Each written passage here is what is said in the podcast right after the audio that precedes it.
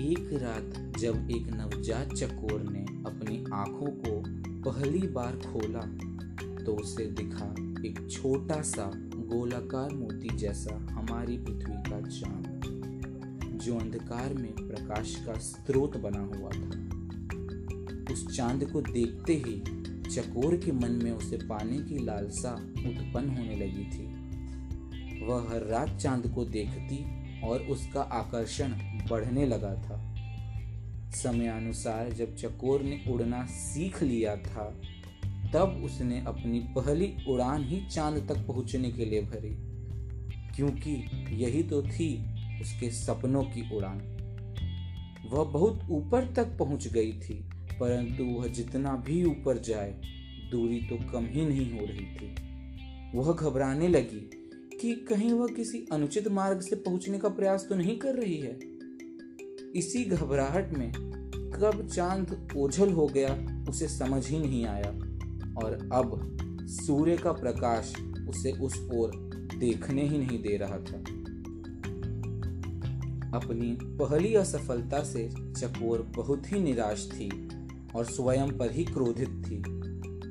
उसकी यह अवस्था देख एक उल्लू ने उसे झील की ओर दिखाते हुए कहा, यह देख तेरा चाँद आज नीचे आया है।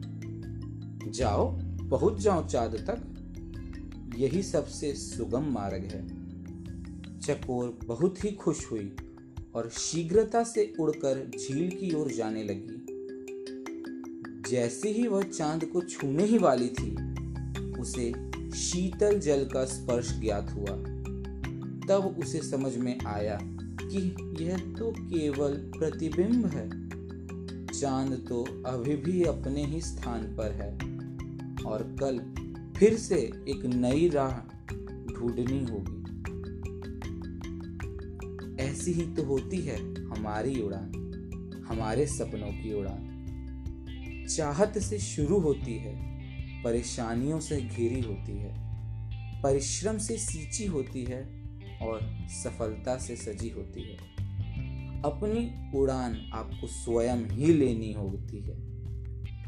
हर रात हमारी चकोर एक नई उड़ान भरती और भोर होते ही निराश हो जाती थी।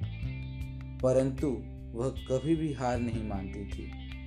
निरंतर अपने प्रयासों को और दृढ़ता के साथ आजमाती थी।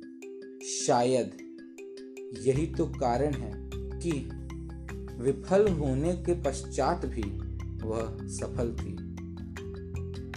इसीलिए प्रत्येक रात उड़ान भरती है हमारे चंदा की चकोर।